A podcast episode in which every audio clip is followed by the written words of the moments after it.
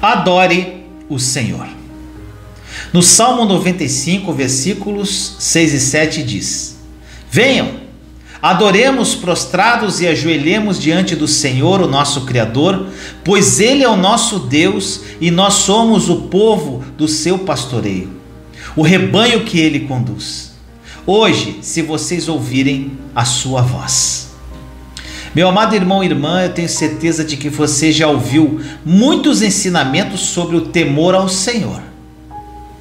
Eu acredito em uma honra reverencial do Senhor, mas não sou a favor de nenhum tipo de ensino que promova essa ideia de que Deus deseja que você tenha medo dele. Deus se agrada em nos ter perto dele.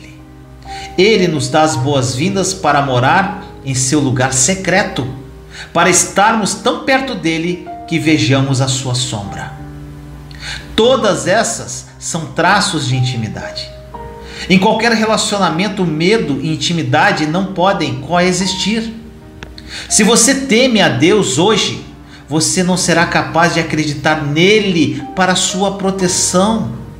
É por isso que é tão importante que você seja forte e estabelecido em sua graça. O autor do livro de Hebreus diz, no capítulo quatro, versículo dezesseis: assim sendo, aproximemo-nos do trono da graça com toda a confiança, a fim de recebermos misericórdia e encontrarmos graça que nos ajude no momento da necessidade. Esta é uma imagem da Arca da Aliança, o trono da graça de Deus.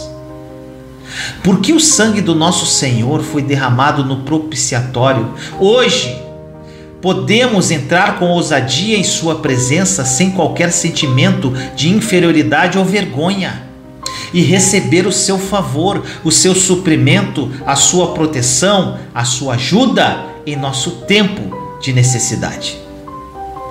Jesus definiu o temor do Senhor como a adoração ao Senhor.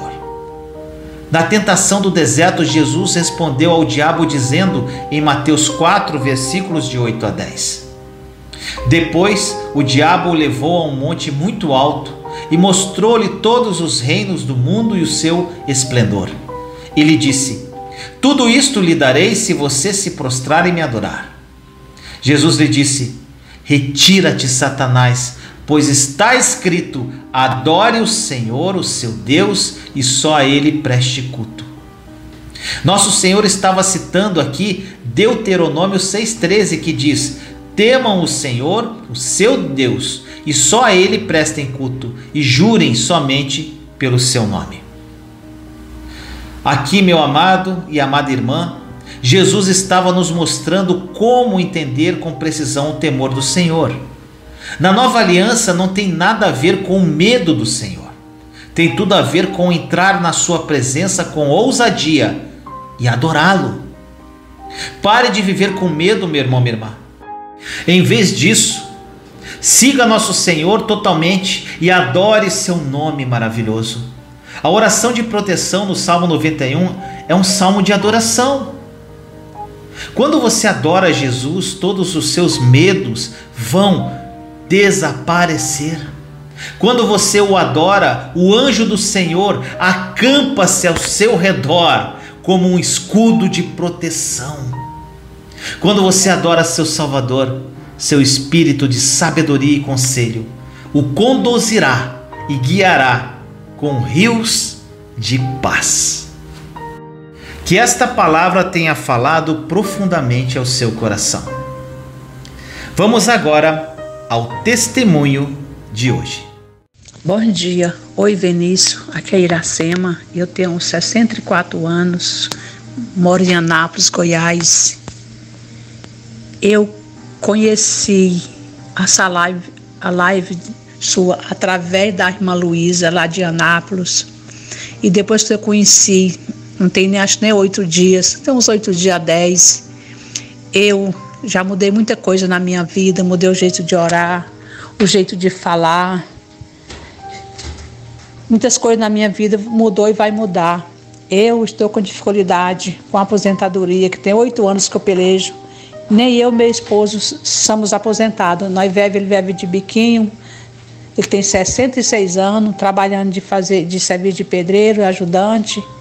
E eu faço tapete, faço biquinho, pano de prato, para aumentar a minha renda. Já passei muita dificuldade.